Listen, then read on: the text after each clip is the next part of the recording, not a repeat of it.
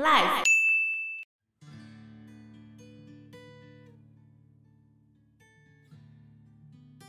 原先在听人学校就读的张晨是个乖巧懂事的孩子。妈妈为了让他有更好的求学环境，决定让他转进特教学校读书。这所历史悠久的特教学校，大多数学生是因为聋哑的关系而来到这里就读。刚刚转学到这里的张晨也十分期待即将开始的新生活，尤其是在家里生活了这么多年，好不容易有机会独立出来到学校和同学们一起住宿，想到这里。张晨的嘴角也不自禁的微微上扬了起来。没想到，就在第一天上学的路上，刚走出火车的张晨忽然被一个老人家撞了一下。老人家瞪了他一眼，随即想要离开。敏感的张晨立刻发现自己的钱包竟然不见了。虽然他发不出声音，张晨随即提起行李，开始狂奔，想要追上那个老人家。老人眼见苗头不对，也拿着张晨的钱包开始狂奔，而老人则一边大喊：“别抢我的东西！”这时，巡逻的两名员警正好目击到两人在地上扭打的状况，眼见张晨压着老人痛打，警察大叫：“你在做什么？”随即把张晨给拉开，一边叫张晨冷静一点。两人被带到警局后，老人很快就被警察给放走了，只留下无法言语的张晨。由于沟通困难的缘故，最后警察只能用纸笔来和张晨沟通。他焦急地在本子上写下：“为什么把我关起来？”警察回道：“我们什么时候把你关起来？是因为打电话到你家里都没人接电话，所以我们才打电话到学校。”此时，比较年长的警察似乎火气也升了上来，对着另外一位警察说道：“写了一个多小时也没讲几句话，可不可以叫个翻译来啊？”此时，门外走进一个年约三十岁的男子。“你好，我是启聪学校的王大军老师。”警察如获大赦，转而由懂得手语的王老师担任起翻译的工作。张晨比起手语说道：“那个老人是小偷，在火车上把我的钱包偷走了。因为他要逃跑，我追上他之后，他又先打我，我才会动手的。”王老师转头问警察，警察却说：“老人只是在地上捡到一个钱包，他们只看到这个学生在那边打老人，看起来就是他的问题。”张晨此时又对老师说道。他们只相信老人讲的话。警察问王老师：“他说了什么？”了解事情原委的王老师随即向警察说道：“哦，他说打老人的事情他很内疚。”警察满腹疑窦地说：“内疚？”因为看上去张晨的表情分明不是这样。张晨拉拉老师的衣服，比道：“警察说了什么？”老师回道。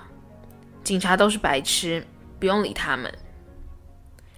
把事情处理完后，王老师带着张晨回到特教学校。映入眼帘的是宽敞而且绿意盎然的环境。看着在操场上开心奔跑、打球、玩捉迷藏的同学们，一扫张晨早上遇到的这些鸟事的阴霾。尤其是看到同学们虽然都说不出话，但却仍然笑得很开心的样子，张晨心想。嗯，这里跟以前那边果然很不一样。因为听力障碍的关系，张晨在原先的听人学校就读时就总是跟不上大家，还被同学们嘲笑是笨蛋。这也让他内心一直感到很受伤。看起来在这边大家都一样，总算是可以摆脱过往压抑的生活了。想到这里，张晨心中也不禁开心了起来。当天晚上，在王老师的邀请下，张晨参加了特教学校举办的校庆晚会活动。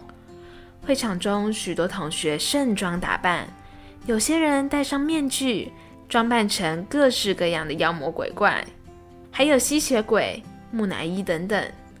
礼堂中闪烁着各种颜色的光束，同学们开心地舞动身躯。即便会场中没有人能够发出声音，却仍然能够感受到欢愉的气氛。此时，张晨的目光停在一个穿着橘色连身泳装的可爱女孩身上。这女孩的外形完全就是张晨心目中的女神。这个外表纤细、个性开朗、活泼的女孩叫贝贝，是个由祖父母抚养长大的女孩。由于老人家不懂得怎么照顾这种特殊的孩子，因此才辗转把她送到特殊学校来就读，而且还恰好是张晨的同班同学。上课时，张晨的眼睛总是不自觉地飘到那个女孩的背影上。这天，在上英语课时，同学们一如往常的在打混摸鱼，但贝贝却捏着自己的鼻子。张晨揉了一张纸团丢向贝贝，比手语问道：“你在做什么？”贝贝没好气的回道：“在憋气啊，你看不出来啊。”有一天，在宿舍中睡不着的张晨拿起手机来滑，但却连不上 WiFi。于是他走出房门。就在他经过厕所的时候，看到厕所中出现忽明忽暗的灯光。就在这时，一阵手电筒的光束照到了他的脸上。他朝楼下一看，竟然看到贝贝站在围墙外面叫他下来。两人穿越学校的铁丝网，来到了游泳池旁。贝贝跟他说：“这里的讯号很好，你可以来这里用手机哦。”张晨问：“我刚刚在厕所里面有看到奇怪的闪光。”贝贝比起手语说道：“哦，他们在玩啦。”第二天正好是星期五下午，大家都搭乘校车，准备要回到睽违一周没回去的家中，刚好路过一个戏台。张晨知道贝贝最喜欢看八仙过海的歌仔戏了，于是他回头想要叫贝贝赶快来看，一回头却只见到贝贝的书包孤零零的被放在座位上。贝贝呢？张晨心想。他站起身来找贝贝，却只见到校车后排出现了由校服外套所搭成的布幕。张晨走过去，把布幕狠狠地拨了起来。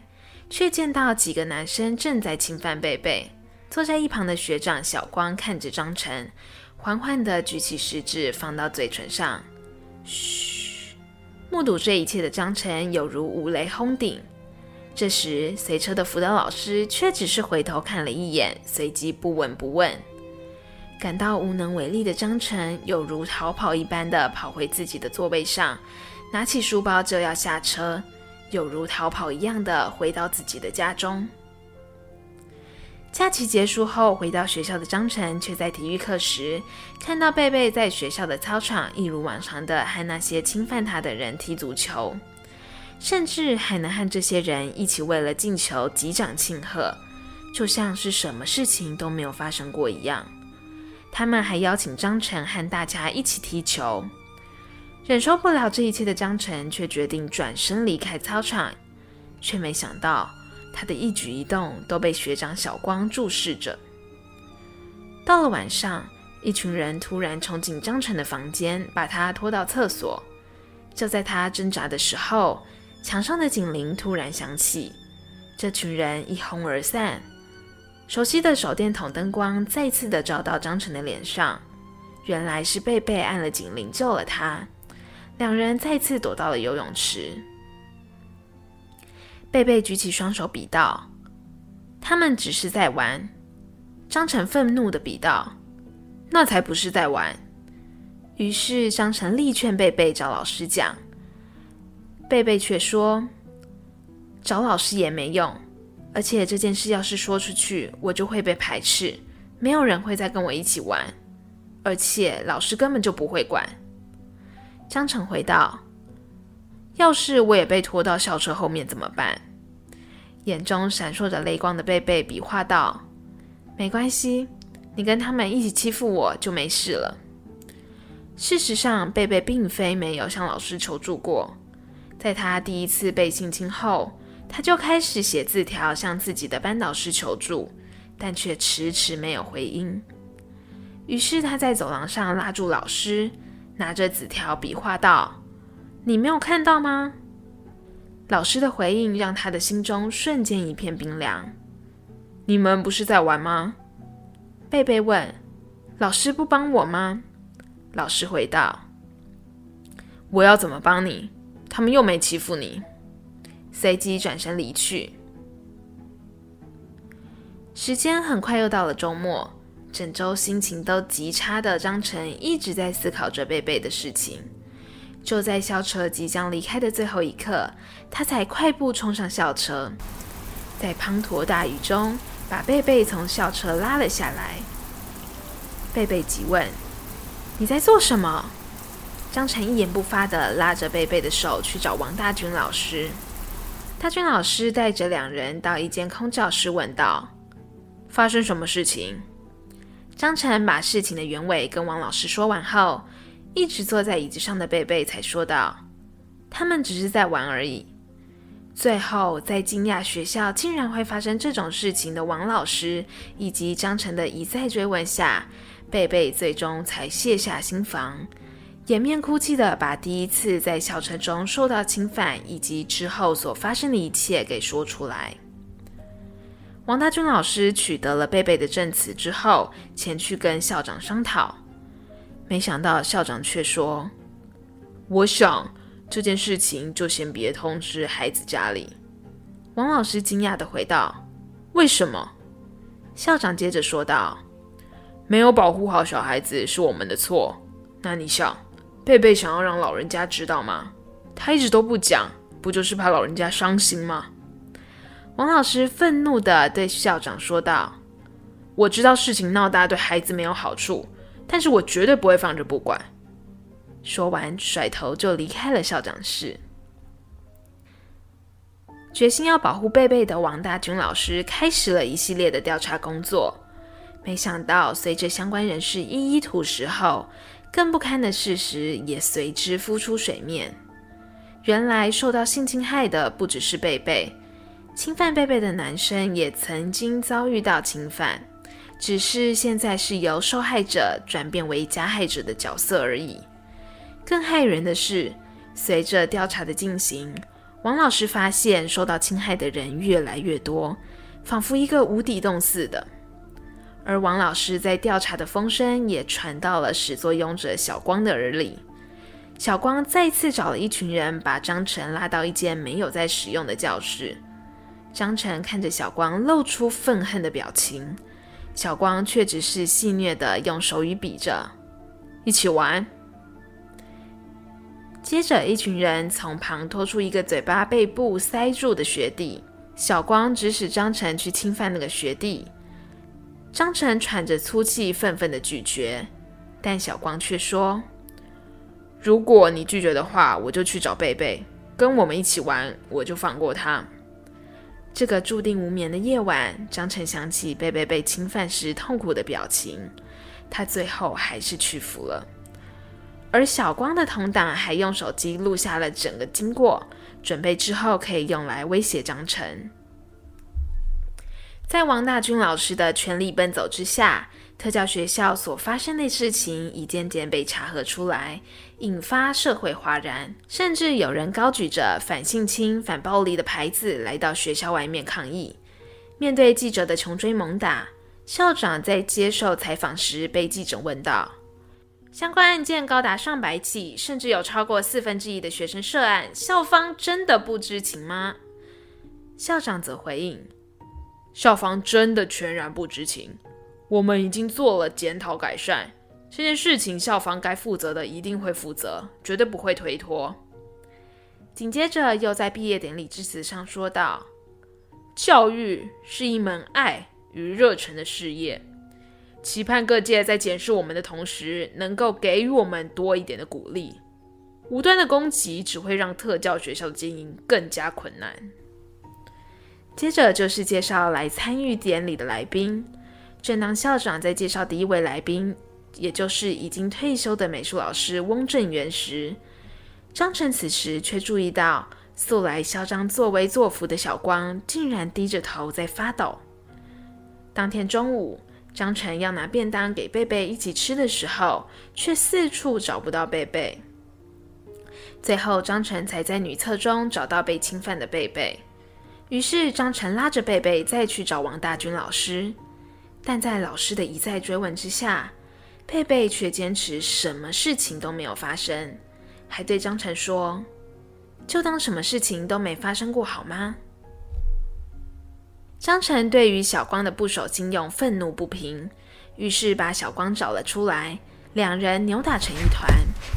张晨愤恨地问道：“为什么？不是说好放过贝贝吗？”然后把小光压在地上痛打。但小光面对如暴雨一般落在他脸上的拳头，却有如失去了感觉一样，毫无反应的让张晨痛打。此时，王老师坐在办公室。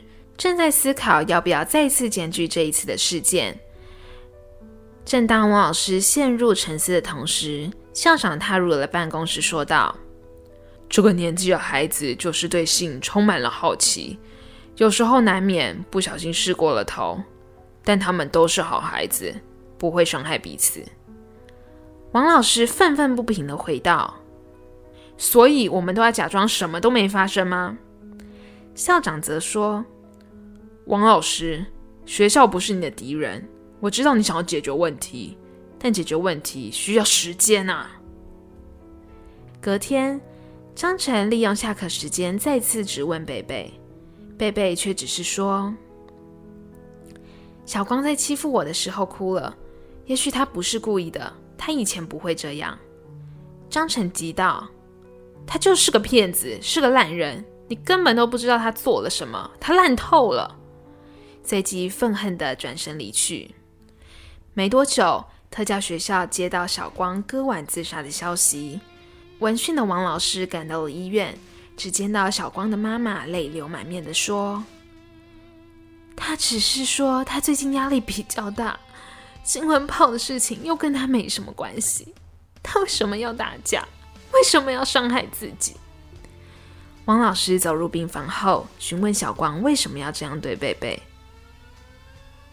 小光回道：“我只是在玩而已。”老师接着追问：“那你伤害自己也只是在玩吗？你到底在想什么？”面对王老师的追问，小光脸色一沉，别过脸去，不愿回答。在小光住院的时间，发生了两件大事。第一件大事是退休的美术老师翁正元提着水果去探望小光。第二件大事则是张晨侵犯学弟时的影片被发现了，老师请家长到学校处理。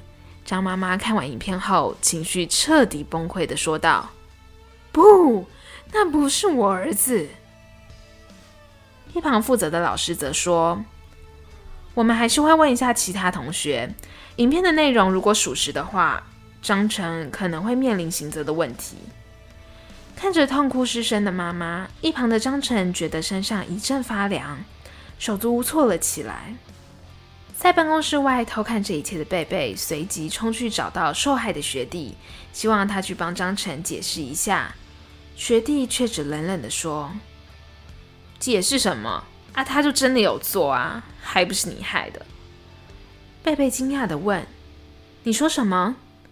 学弟回答道。小光对张晨说：“如果他不做，小光就会对你动手。”张晨的妈妈要求他立刻要转学，但张晨却拒绝回到那种被人看不起的生活。在两人沟通无效的状况下，面对不了解事情原委的妈妈，张晨的情绪终于溃堤。回到宿舍后，开始乱砸东西。在众目睽睽之下，张晨拿起一把铁锤，冲出宿舍。愤怒地走到小光所在的医院，正当他推开小光的病房门口时，却发现小光并没有躺在床上。张晨一愣，这才在地板上发现小光。他只看到小光泪流满面地看着他，拿着小刀正在割自己的手腕。眼见这一幕的张晨手中的铁锤落地，他赶紧跑出去找护士来处理。隔天去倒垃圾的张晨被大二和小歪两位同学给拦了下来。大二问道：“你昨晚跑去哪里？”张成回道：“关你们什么事？”大二则说：“你知道小光昨天又自残了吗？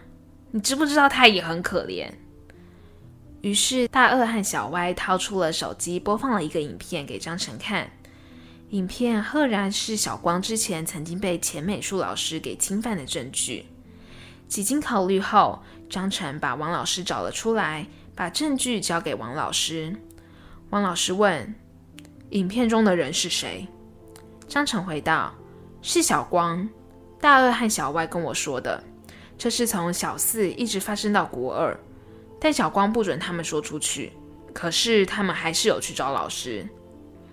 王老师问道：“那老师说什么？”张晨说：“老师叫他们把影片删掉。”王老师重重的叹了口气。张晨接着问：“为什么只有我们被处罚？我们不是坏人？”心中思绪汹涌的王老师也只能回道：“我知道，我知道。”王大军老师随即跑去质问校长：“翁正元老师为什么退休？”校长回：“他因为身体不好，所以提前退休的。”老师追问道：“是吗？不是因为小光的关系吗？”校长则回道：“你知道他的靠山有多硬吗？要让他退休有多困难？”王老师气愤地说：“你说解决问题需要时间。”可是小光的事情到现在多久了？你真的有关心过他吗？有关心的话，他就不会是现在这样，贝贝也就不会出事了。校长的声音也大了起来。王大军老师，要经营一间学校，没有你想象的这么简单。说完后，随即转身离开。看着校长即将离开的背影，王老师问道：“校长，你会比手语吗？”我来到这间学校后，还没看过你比手语。在你心里，到底是学校重要，还是学生重要？却只换来校长沉默的回答。隔天，王老师再次前往医院探视小光，但是小光却不在病床上。老师心中不安的感觉油然而生，于是他赶紧冲上医院顶楼，果然在顶楼围墙旁见到小光。